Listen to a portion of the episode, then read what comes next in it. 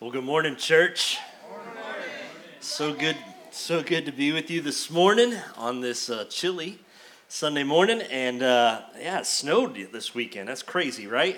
So 70 degrees on Friday and then snowing on Saturday. So, um, uh, you know, someone said in one of my posts, it said, uh, Kentucky's like a box of chocolates. You never know what you're going to get. And so that is, um, we're learning is so true. Hey, I want to just say thank you to everyone for all the birthday wishes, and uh, it's just been uh, fun to uh, celebrate birthdays with you. And so, thank you guys so much. And and if you're here this morning, I was just thinking as as Tess was singing that last song, I hope that you know, I hope that you know that you know that you know that there's a God that loves you no matter what, Amen. right? Like that's good news for us there's no hoops that we have to jump through, there's no rules that we have to, um, not enough rules for us to follow. That God loves us just the way we are. And He loves us enough not to leave us right where we are, right? But He wants to take us somewhere. He has a plan and a purpose for our lives. So I just hope that you know that this morning. I'm so glad that we're here together as a family. We got kids, we got adults, we got everyone in the room. And so that's going to be good. We're going to have a great morning. And and, and I just want to say how awesome it is that we get to gather together. And, and not snow's not going to keep us from gathering together. Uh, icy roads aren't going to keep us from gathering together. Cold weather is not going to keep us that we are here today. And, and so it's so good. And I especially want to say welcome to those of you that are uh, worshiping with us online this morning, too. Uh, it's so glad to have you. And, uh, and if you're worshiping from anywhere besides Kentucky, we just want you to know it's 10 degrees, or it was. I don't know what it is now. But it's 10 degrees outside here, and so it's a little chilly. But, uh, but welcome. And today I'm really excited because we're starting a brand new conversation. And the conversation is called hashtag struggles. And it's uh, following Jesus in a selfie centered world. And, uh, and I don't know if you know it or not, but we've been living in this selfie centered world for, for a few years now. And, uh, and social media has kind of taken over our lives. And, uh, and so hashtag, hashtag struggles uh, is really a, a good thing for us to talk about. Now, if you're not a regular user of social media, if you're one of the very few out there, uh, you may not be aware of what the hashtag is, but it's simply a tool uh, to help others to see what people are saying about something. And uh, so we use hashtag to kind of help us to uh, group things together. And so in social media, so if you went on Instagram, for instance, and you clicked on hashtag cool shoes, uh, you might see something like this and you would see just a bunch of listings of pictures of people uh, showing off their kicks, and uh, and so are their cool shoes. Cool shoes. Uh, now, if you also clicked on uh, hashtag worship fails, all right, hashtag worship fails, you'd probably catch this video right here.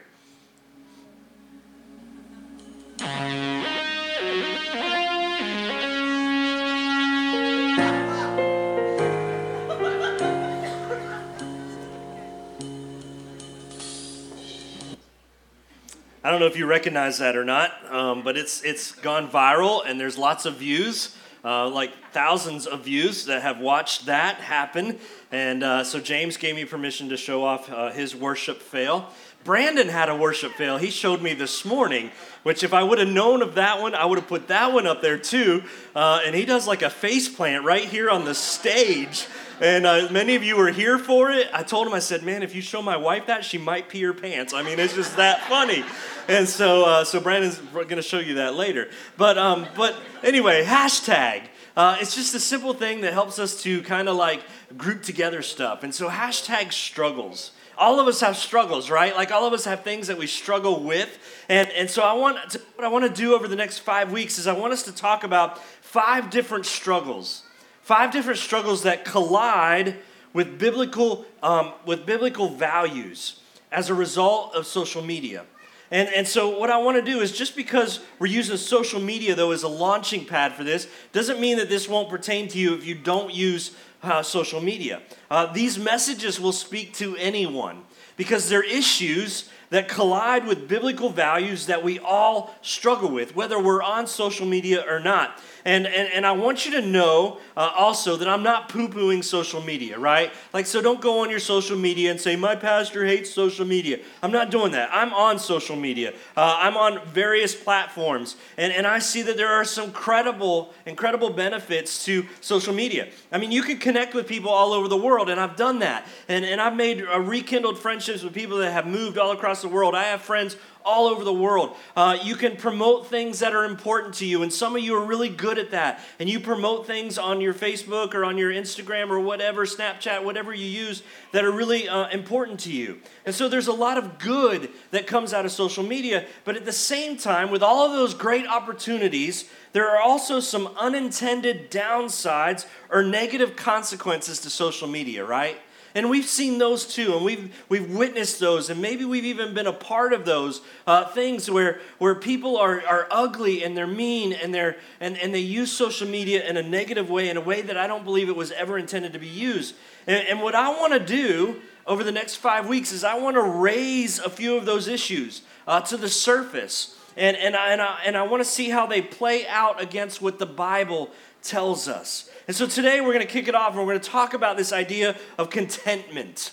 And, uh, and I think that song, the, the song that we just sang last, that, that would be a great word to throw in that song, contentment. To think about being content. And we're going to look at the problems that occurs, or the problem that occurs when we compare our lives and our stuff with other people's lives and other people's stuff, and how we become dissatisfied or how we become discontent in our own hearts. So today we're going to look at contentment. And next week we're going to look at intimacy. And we're going to talk about how social media has given us the illusion of companionship without the demands of friendship. And, and in week three, we're going to talk about authenticity. And we're going to talk about living an unfiltered life. We're talking about what does that look like? Because a lot of you, you know what filters are. Some of you are like experts at filters on, on Instagram, and you know how to use them. And we're going to talk about how do we how do we live an authentic life. And we saw in the bumper or the bumper video, we saw the girl right. She was taking a picture of her at the beach, but all it was was a picture of her behind the screen of someone at the beach. And, and so we're going to talk about authenticity. Week five, uh, in week four, we're going to talk about compassion. And we're going to talk about how social media has played a role in society caring less about people. And then in week five, we're going to talk about rest. And I think this is a big deal. We're going to talk about rest, and we're going to talk about how social media is robbing us of the rest that we so desperately need. That we're tired people. And oftentimes we're tired because we're sleeping next to our phones, right? And we're allowing our phones to wake us up in the middle of the night and we see that post uh, and we're like oh i gotta i gotta i gotta you know type something in. I gotta respond to that post. Or we start when we do that we start trolling and we start we start flipping through and then before we know it we've been up half the night on social media. And so we're going to talk about how social media is robbing us of rest. But today let's dive in. Let's dive in with our first hashtag struggle which is discontentment and envy and how we become content in Christ. And before we do, let's just pray and invite the Holy Spirit to be with us. Father God, we do thank you so much for today. God, we thank you that we can gather here together. We thank you that we can be in this place together as families. And God, we thank you that, that you have given us all that we need. Lord, that we don't need anything else because we can find contentment in you. And so, Lord, I pray that you would remove the blinders from our eyes today. God, you would open our ears or unplug them, and you would soften our hearts so that we can see, hear, and know exactly what it is that you have for us. Because, Lord, you have a word for us and this idea of talking about being content. We love you, Lord. Thanks for loving us. In your name we pray. Amen. Hey, before we go any further, why don't you look to the person next to you and just say, I'm so glad you're here. Just go ahead. and Tell the person behind you, in front of you, next to you, I'm so glad you're here today. I feel like we didn't do that, and I feel like that's important. And so, uh, so here we go. Some say that contentment or discontentment, they say that discontentment has never been a bigger problem than it is in history than it is today. That discontentment has never been a bigger problem in the history of the world than it is right here today. And think about it never have so many people had so much and yet want so much more. And some sociologists even say that social media is one of the driving forces behind discontentment. Because what we look that when we look at other people's lives on social media, they look perfect because they are putting their best filtered image forward. And because of their lives, we're looking at their lives, we become discontent because we want what they have. And we find ourselves comparing our behind the scenes lives with other people's highlight reels, don't we? And we feel like failures because we see the best of their best and we know the worst of our worst. It's kind of like the two women or the two moms, and, and they, they hated each other on social media. And, and one was a working mom, and she was like, You know what? I hated you because you're the perfect Pinterest stay at home mom who does crafts and has structured uh, time with your kids, and you make me feel so guilty. And then the stay at home mom said, Well, guess what? I hate you because you have a life. Like you're out in the world, you're in public, you're doing things. And I haven't had my hair in anything besides a ponytail, and I haven't seen an adult since 2018. And I hate you. And so here we have two people, and they're comparing and longing for what the other person has. And they find themselves discontent hating each other. And maybe maybe you can relate to that, right? Like maybe you're finding discontentment in your life because you're finding yourself constantly comparing yourself to someone else's Facebook post or Instagram pic or or Snapchat thing. And you're at home and you're all by yourself and you see your friend out on a date and they're like out eating lobster and you're home eating a TV dinner and watching next Netflix and you're like I wish I had their life. Or maybe you see your friend at the gym and, and he's doing those selfie muscle pics. I don't do those for a lot of reasons, but, but they, they're doing their selfie muscle pics and you're single handedly trying to keep Twinkies from going bankrupt, right? At home. And when you look at their pics of them working out at the gym, and they're those ones that post the picture at 5:30 every morning at the gym, right? Eating clean uh, at the gym, and, and, you're, and you see it, and, and you're sitting there like with a Twinkie in one hand and a Diet Coke in the other hand, and you're, you're just wishing because you feel so bad about yourself. And think about this never in the history of, war, of the world could we accurately measure popularity than we can today. I mean, when I was a kid, you just kind of had to randomly guess whether or not you were popular. But now, you can actually measure your popularity. You can measure it by how many followers you have on whatever social media platform you use. You can say, like, well, I've got 287 followers and she's got 429 followers. I'm half as popular as she is. Or my picture only got 19 likes, and the one before that only got 12 likes, and the most that I've ever gotten is 33 likes. And every time she posts a picture, she gets like three digits worth of likes. And it's just not fair. And we find ourselves comparing our lives, our likes, to someone else's lives and someone else's likes, and we become discontent. We compare and compare, and we come to the conclusion that this that everybody else's life is so much better than mine. And we may even come to the conclusion that we say, My life sucks compared to everyone else's. And you see, here's the problem the more we compare, the more we compare our lives to other people's lives, and you don't even have to be on social media to do this, but the more that we compare our lives to other people's lives, the less satisfied we become. But the truth is this, and this is worth writing down the truth is that comparison is the death of contentment. Comparison is the death to contentment. And you know it's true. I mean, you know this is true just as much as I do. You've gone down the road of comparing your car or your kitchen or your house or your relationship to someone else's, and then you find yourself feeling discontent. And listen, discontentment, it's a big deal. It's a big deal in our spiritual lives because it's ravaging our souls. And what I want to do today is I want to spend just a few minutes exposing any discontentment that we may have in our hearts. Like, I'm just going to warn you right now, it's about to get real in here. Because I want to expose for you some of the discontentment that is lingering in your hearts.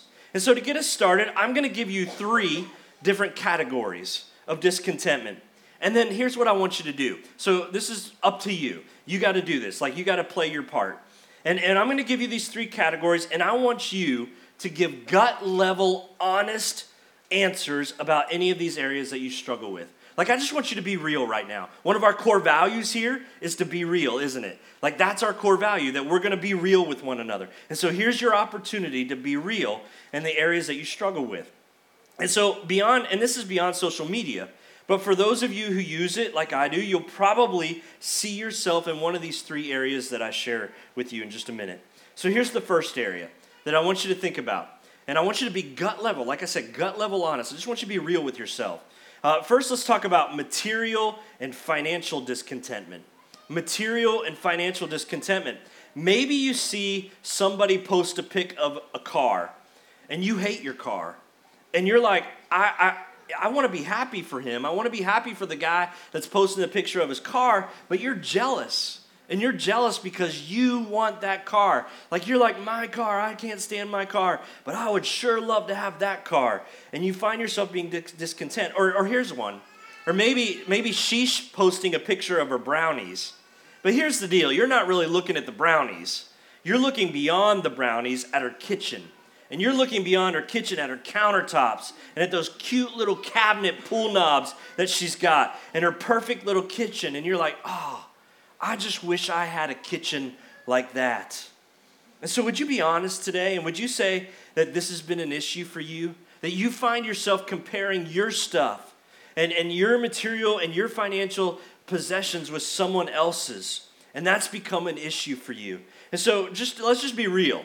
Uh, if that's you, if you find that, that, um, that material and financial discontentment is an issue for you, just raise your hand. Just, just, just be real. All right, so for many of us, that's an issue. Now, now here's another one. What about relational discontentment? Let's talk about relational discontentment. You see all your friends, and right, and they're all together, and, and you're not. You're not with them. As a matter of fact, you see your friends together having a good time, and they didn't invite you. And maybe you're feeling relationally discontent because you're wondering, why in the world was I left out again? Or, or maybe you're not married. And maybe every person you know is married and they're always posting pictures, right? Uh, they're always posting a selfie of them and their spouse uh, or significant other somewhere and, and they're happy and you're not. And you're like, I wish that I, I just wish that I had that somebody special in my life.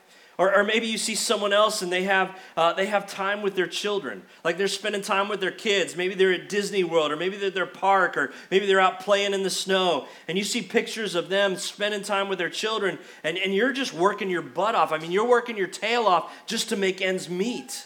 And you feel guilty because you can't spend the time that they're spending with their kids with your kids. Or maybe you see the relational intimacy that other people have and you don't have that. And you want that so bad. And they, they look like, like, like they've got a great relationship or a great marriage or a great friendship. And you just like, you don't feel like you've got that. Like you wish you had that great marriage or you wish you had that great friendship. And all of a sudden, you find yourself a little envious of someone else's relational status. If that's you, Let's just be real and let's just be honest. Just lift your hands. If, if relational discontentment is one of your deals, yeah, for some of us it is. Like we wish that we had that friendship. We wish that we had that relationship, that special romantic relationship. We wish we had that marriage or we wish we had that relationship with our children. And then there's the third one. And the third one is this it's circumstantial discontentment. Circumstantial discontentment. You're looking at your life and you're comparing it to someone else's. And you're thinking this. You're thinking, you know what? I wish I was where they were. Like, I wish I had the job that they had. But at my point in this life, by this point in my life, I thought, I thought that I would be doing something so much more significant than what I am. I'll tell you, a few years ago, uh, like, like 10 years ago, this was my deal. Like, I was stuck in circumstantial discontentment. Like I thought at that point in my ministry that I would be somewhere different. And I looked at people that I knew, people that I admired, and they were doing the things that I thought I would be doing by now. And, and, I, and I was struggling with circumstantial discontentment. I was so frustrated.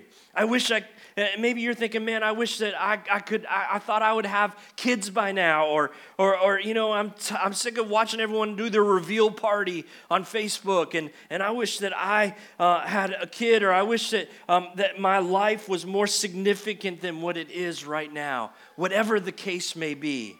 I thought I would be the CEO by now. I thought that I would be the business owner by now. I thought that I would be uh, the, the principal or the administrator by now. And we find ourselves in circumstantial discontentment. You see, so often we compare our lives to others and we define our lives based upon what other people are experiencing. And it renders us discontent because comparison is the death of discontentment. You see, here's what we do we compare the other people's highlights to our real lives, and we get discontent. But let me just tell you that nothing is as it appears. Let me just say that again. Nothing is as it appears. And I found my wife found this meme that, that I wanted to share with you. That just beautiful illustration of it. We can put it up on the screen. Um, and, and this picture of this apple meme. I don't know if we're gonna get it. We're gonna get it? There it is. And, and it's on there, and it says, What better way to explain social media than by using this image? Not everything you see is perfect, right? Not everything you see is perfect. And so the Apostle Paul, who wrote most of the New Testament, a good chunk of the New Testament, was so good, so good at responding to life with a Christ like perspective. Like uh, we were in our group on Wednesday night, we were talking about this, and, and Brian Griffith said, you know, Paul was like one of the smartest guys on, on the planet Earth because he just had this perspective about Christ, of living the Christ life. And, and, and, and so Paul talks to us about contentment. And, and in fact, we're going to look at, to me, what's the best verse in all of Scripture about being content. And so here's the deal Paul's writing what we're about to read. He's writing this while in prison. And I want you to think about this. He's under house arrest. As a matter of fact, Paul is chained to a Roman guard. So everywhere Paul goes, this Roman guard goes with him. Paul's got to go to the bathroom. Guess what? The Roman guard goes with him. Everywhere Paul was, he was chained to a Roman guard 24 hours a day. He slept chained to a Roman guard. He ate chained to a Roman guard. And, and life is not going great for Paul. He's under house arrest, and yet he writes these words that I want to share with you this morning. So if you have your Bibles, we're going to look at Philippians chapter 4. Philippians chapter 4, and we're going to look at 12, verses 12 and 13 together. And I want you to hear what Paul has to say about being content. Here's what he says He says in verse 12, I know what it is to be in need. You see, Paul's had experiences in his life where he was in need. And he says, I know what it is to be in need. But then he says, and I know what it is to have plenty. So Paul's had both experiences. He's been in places in his life where he's been in need, but he's also been places and circumstances in his life where he's had everything that he needs. And he says this he says, I have learned the secret of being content. I've learned the secret of being content. And then here's what he says in any and every situation. Paul's like, listen, I know what it's like to be in need. I know what it's like to have everything I want. But he goes, but here's the deal I've learned the secret to being content in every situation, whether well fed or hungry, whether living in plenty or in want. And I don't know if you caught that or not, but Paul said this He said, I've learned the secret to being content. I've learned it. I've learned the secret to being content in every situation. In other words, if life is going my way, I know the secret to being content. Or if life isn't going the way that I want it to, I still know the secret of being content, whether well fed or whether hungry, whether living in plenty or whether living in not. And then he tells us in verse 13, he tells us the secret. He says, and look, guess what? I'm not going to keep it a secret. I'm not going to keep it to myself. I'm going to share with you, church, what the secret is to being content. And here's what he says He says, Here's the secret to being content in every situation. Verse 13 I can do all things through Christ who gives me strength. I can do all things through Christ who gives me strength. In other words, Paul's saying the secret of contentment is not found in what I have, It's not found in my circumstances. It's not found in what I don't have. It's not found in what I don't, uh, what I'm not living. He says, no. He says, the secret to living content is found in Christ and Christ alone. Think about that. That's huge. That Paul's saying, listen, it's a big deal. Like discontentment is one thing that keeps you off track. Discontentment is something that keeps you from living the Christian life because you spend all your time wanting more. You spend all your time wishing that you were living in someone else's life. You spend all your time comparing other people's highlights to your real life. And you find yourself discontent. And Paul knew that long before Facebook was even a thing. He knew that we would struggle with discontentment.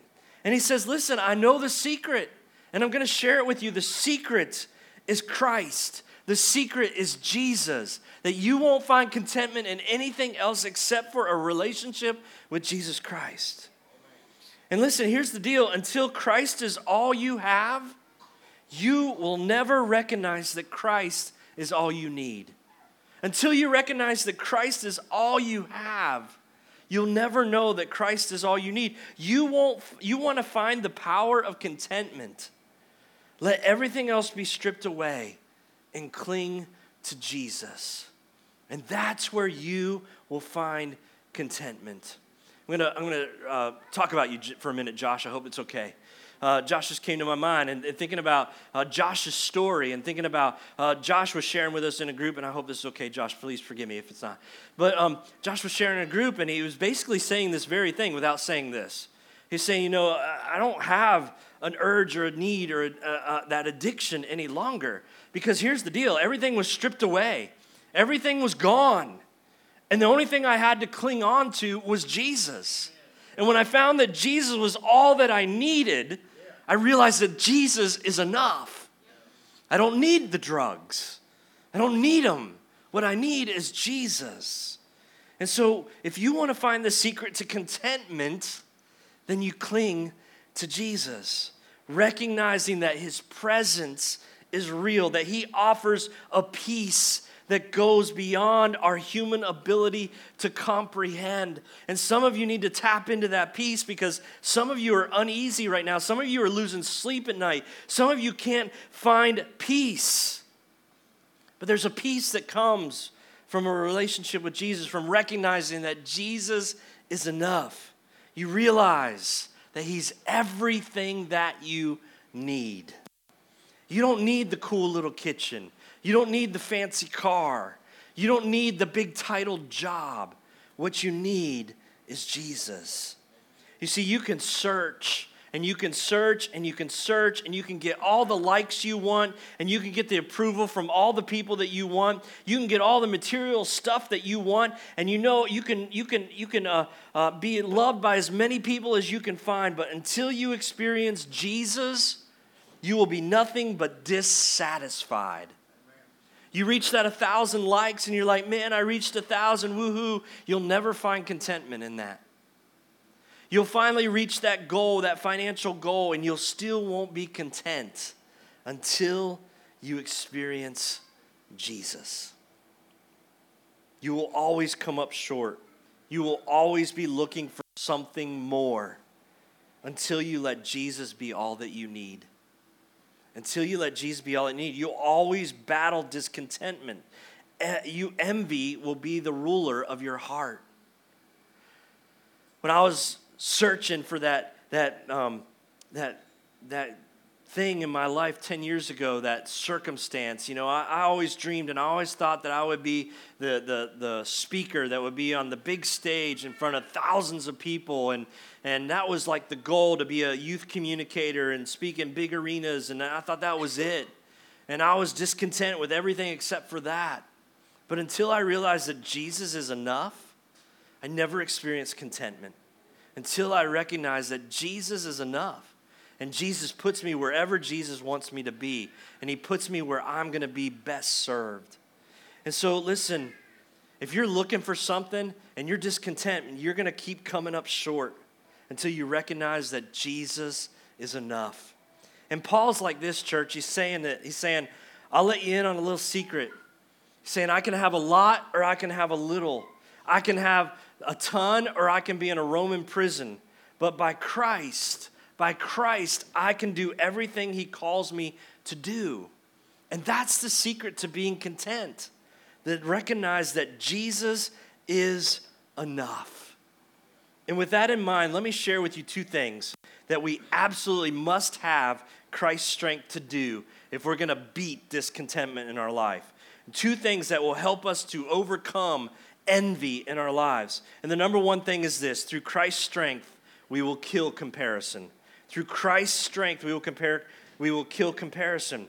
Through the strength of Christ, we will stop comparing our lives to others. Listen, you can't do it on your own. You can't do it on your own. You need Jesus to strengthen you, to give you the ability to stop comparing your life to others. Here's what Paul said in 2 Corinthians chapter 10 verse 12. He says, "We do not dare to classify or compare ourselves with some who commend themselves. When they measure themselves by themselves and compare themselves with themselves, they are not wise." In other words, what Paul's saying there is comparison is the death of being content. We must kill comparison because why? Because it's not wise. And not only is it not wise, but it leads us to uh, being discontent and to being sad and to being never satisfied. Oh, we're going to be tempted to compare our lives to others. You'll be, you'll be tempted right when you leave this place. You'll check your phones as you're walking out. Some of you are checking your phones right now, and you'll look at it, and you'll, you're going to start comparing. You're going to be tempted to compare your life to someone else's life. But we got to kill that. We got to stop that. We got to say, I'm not going to do it. I wish I could say that I didn't compare my life to others, but I do. I do. Like when I was a kid, when I was in high school uh, in Tallahassee, I was living in Tallahassee, Florida, and one of my friends had a Toyota Celica. And I thought that was just the coolest car back then. It was fast, it was a a five speed. Uh, we would drive around town in it, and I thought that he was just the coolest dude because he had a Toyota Celica, uh, a sports car, and, uh, uh, and, and so I thought that if I could just get a Toyota Celica, if I could just get a sports car, that I would be finally content with my life, right? I'd be content because because I get the friends. I'd be content because I might finally be popular. I'd be, I'd, get, I'd be content because I get the girl if I had that car, right? And, and I, never, I never understood that comparing my life to someone else's always led to discontentment, not content. And so we've got to make a decision to kill comparison. And here's why James 3, chapter, 4, chapter 3, verses 14 and 16 says this. And, it, and he talks about the danger of envy. He talks about the danger of comparing. And he says, But if you harbor bitter envy and selfish ambition in your hearts, do not boast about it or deny the truth. Such wisdom, in quotes, does not come down from heaven, but is earthly. It's unspiritual, he says. It's demonic. For where you have envy and selfish ambition, there you will find disorder and every evil practice. James is saying this. He says, envy, not only is it earthly, but he says it's demonic. He says it's unspiritual, it's not from heaven. In other words, it's not just unhealthy to compare your lives to others, it's sinful in the eyes of God. Therefore, we're going to kill and crush comparison. We're going to kill it. We're going to make a decision. Now, I don't know how this will practically play out in your life, but here's what I know. Some of you, you may need to take a social media break. Like some of you may need to just say, you know what? From now until Easter, I'm just going to take a break from social media because it's feeding the, my sin of envy. It's causing me to constantly compare my life to others. And so you might need to do this. If you don't take a social media break, you may need to hide the feed of certain people that trigger the sin of envy in your life. Like maybe there's some people that you're especially envious of. And maybe it's time for you to hide their feed so that you're not constantly looking at their life and comparing it to your own. Or, maybe, um, maybe uh, it's, uh, um, maybe you need to just stop ordering certain catalogs. Like maybe there's some catalogs that are coming home uh, or magazines that come home uh, and you need to delete them, or maybe you need to delete some shopping apps on your phone or stop watching HGTV. Like, if that's your deal, if you're constantly comparing your kitchen to someone else's, maybe you just need to get rid of HGTV or because all you can do is sin whenever you're watching someone else's nice home. Or maybe you need to skip the boat show. Or maybe you need to skip the hunting show or the car show or the gun show or whatever show uh, because we're going to we're gonna make an intentional decision to kill comparison in our lives. And you know that if you go to the show, all you're going to do is you're going to find yourself discontent by the end of the deal. Like you're going to say, I just wish I had that. I just wish I could be like that. I just wish I could own that. If I could just get that, I would finally be happy. So we're going to kill comparisons and why? Why do we do that? Because this is envy. And James says it's demonic, it's unspiritual.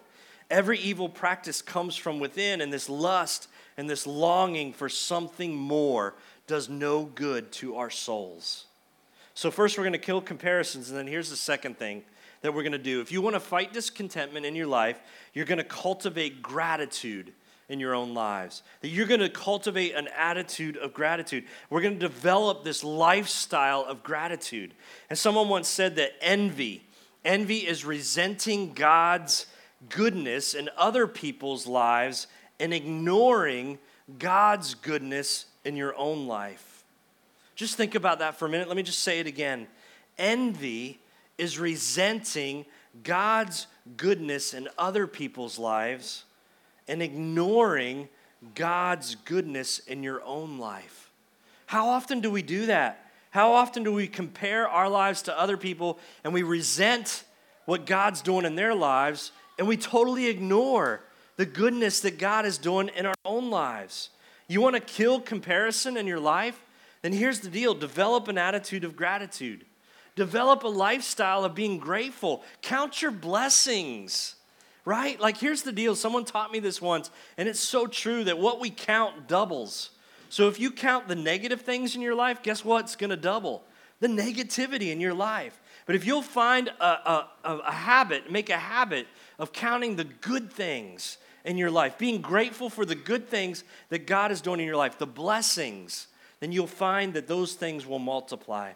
Proverbs 15 15 says, For the despondent, every day brings trouble. For the happy heart, life is a continual feast. So, some of you know some despondent people. And who are those? Those are the negative Nancy's, right? You know the negative Nancy's in your life. They complain about anything and everything all day long. From the moment you walk into the job to the time you leave, they've complained about every single thing under the sun. Oh, it's a cloudy day. Oh, it's too hot. Oh, the sun is hurting my eyes. Oh, it's going to rain today. Oh, I'm so miserable. Oh, my kids are brats. Oh, I hate my job. My husband, he can't do this. My wife, she doesn't do this. And they complain nonstop all day long. And the proverb says that for those people, every day brings trouble. But for the happy heart, for those that have an attitude of gratitude, life, it says, is a continual feast. In other words, for the content heart, you might have the same day as the same kind of day as the despondent person is having, but the happy heart sees the blessings in it. The happy heart says, "Oh, yeah, it's cloudy today, but I'm not getting sunburn." Right? Or they might say, Oh, it's snowing out, but guess what? Oh, it's so peaceful when it snows. You see, the happy heart always sees and is always ready to see God's goodness in everything. You see, if you want to look for the bad in the world, you'll find it over and over and over again. But if you want to look to see God's how God is working, let me tell you, you can find that too. But we naturally are inclined to look at the negative. But God has so many blessings in front of us. Like I posted yesterday, I posted, it's hard to believe that it was 74 degrees the day before and it's like freezing and snowing right now. And so many people are like, but look at the snow. It's so peaceful and beautiful. And they were looking at the goodness, they were looking at the blessings uh, of the snow. And so that's what a happy heart does. Is they find the good things. And life is a party. It says it's a continual feast, it's a party for those who have the attitude of gratitude. So if you want life to be a continual party, then be thankful. Be thankful for what God has given you. Instead of looking at someone's post on Instagram, wishing that they had that you had their life, find the good things that God is doing right in front of you. Because I be- believe it or not, if you look, you'll find the good things that God's doing. And truth be told, that the people that you're comparing your life to, truth be told, is this that they're longing for your life, that they wish they had your life in ways that you don't even know about.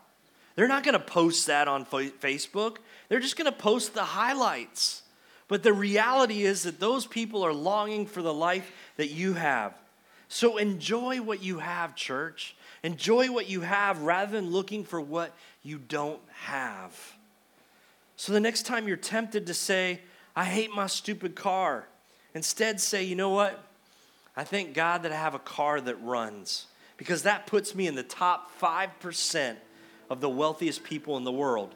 I mean, think about it 5% of the people in the whole world get to jump in a car that's air conditioned, that can get them from point A to point B. So thank God that you have a car. Or maybe you're like this and you're saying, I wish I had a better house. I wish I had a better house. Instead of saying that, why don't you just say this? I thank God that I've got a roof over my head. I thank God that I have indoor plumbing that works because half the world doesn't even have that.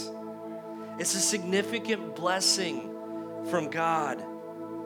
You see, when my life is good, I thank God for His blessings. But when my life is not what I want it to be, guess what? I thank God for His blessings and that He's a good God. He's a God that is working out all things and working in all things to bring good to those who love Him and who are called according to His purpose. Church, we got to get in the habit of having an attitude of gratitude. We got to get in the habit of saying, you know what? I'm not where I want to be, but God's put me right where I am. And I'm grateful for where I am because God is with me. So we kill comparison. We kill it. We put it to death because it's earthly, because it's unspiritual, because it's ungodly. And we cultivate an attitude of gratitude, worshiping our God because our God is worthy. He's worthy of our praise, and because we've learned, we've learned the secret of being content.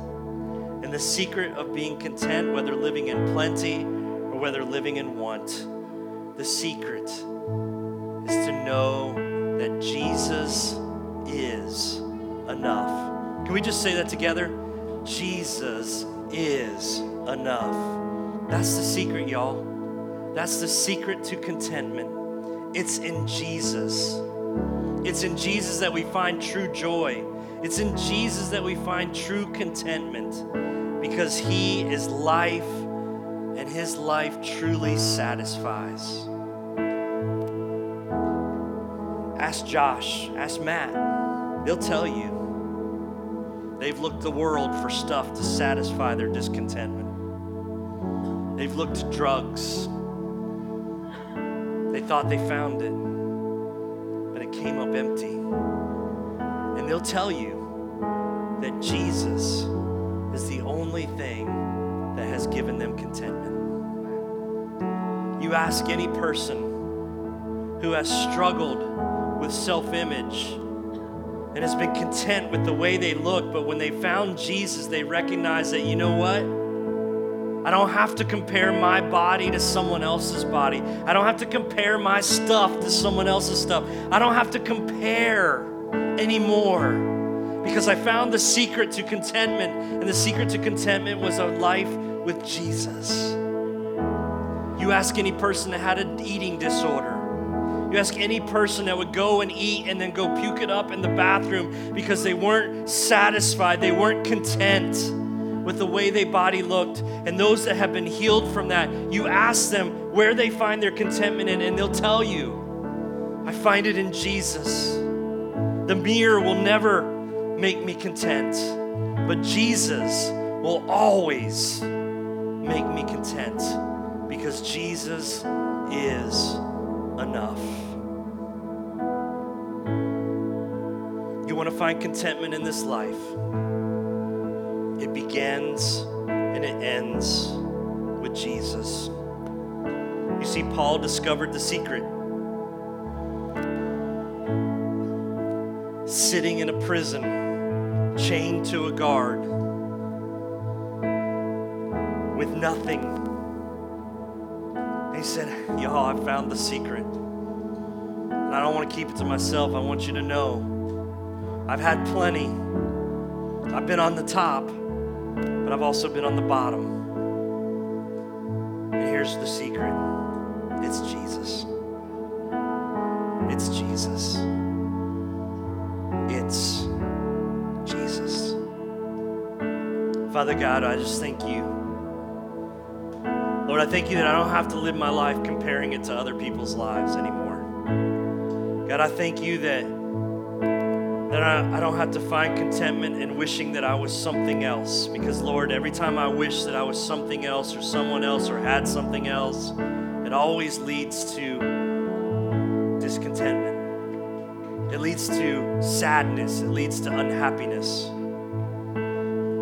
Lord, I thank you that I've discovered the secret, and it's you, Lord.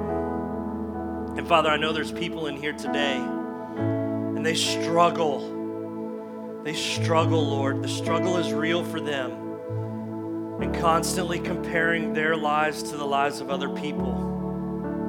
And Lord, every day they wake up hopeless. They wake up sad. They wake up anxious. They wake up feeling like a failure because they've spent their time comparing their real life to someone else's highlight reels. Because they've counted their likes and compared it to someone else's likes. Because they've read someone else's post about their vacation or their new car or their new relationship and they wish they had it. Father, that's no way to live a life. God, that's not the way you've designed us to live our lives. So, Lord, may we today, may we intentionally say, I'm going to kill comparison because comparison is the death of contentment. And I'm going to choose today to recognize that, Lord, you are enough. That if everything else is gone, all I need is Jesus. All I need is you. That you are enough. God, we thank you for being enough. Lord, if there's someone in here today who has never experienced you, who's never experienced a relationship with you, has never discovered that you're enough, Father, I pray that today would be the day. That today would be the day that they would say yes to you. Today would be the day that they would say, Yes, I have tried to live my life on my own. Yes, I am a sinner. But Lord, today I give it all to you. And I want you, Lord, to be my Savior, to come and rescue me from my life of discontentment, from my life of unhappiness, from my life of sadness and hopelessness. Would you come, Lord, and be enough for me? Just come and say that to the Lord today. Just pray it. It's just, it's easy. Just pray, Lord, I give my life to you. I'm sorry for the sin in my life, but I know that you have died on the cross for my sins so that I might have life. Life now and life for eternity. Come, Lord, and be my Savior. We love you, Jesus. Thanks for loving us in the many ways that you do. Amen. As we wrap up today in our song, I just want to invite you to come. Come forward. Maybe you're recognizing, you know what, I've been spending my time comparing my life to others, and I just need to make it right with Christ. I need to recognize that He's enough. I'm going to come. I've compared my relationship, I've compared my, my body, I've compared my possessions, and I don't want to do that anymore. So I'm going to come to the front. I'm just going to com- kill comparison.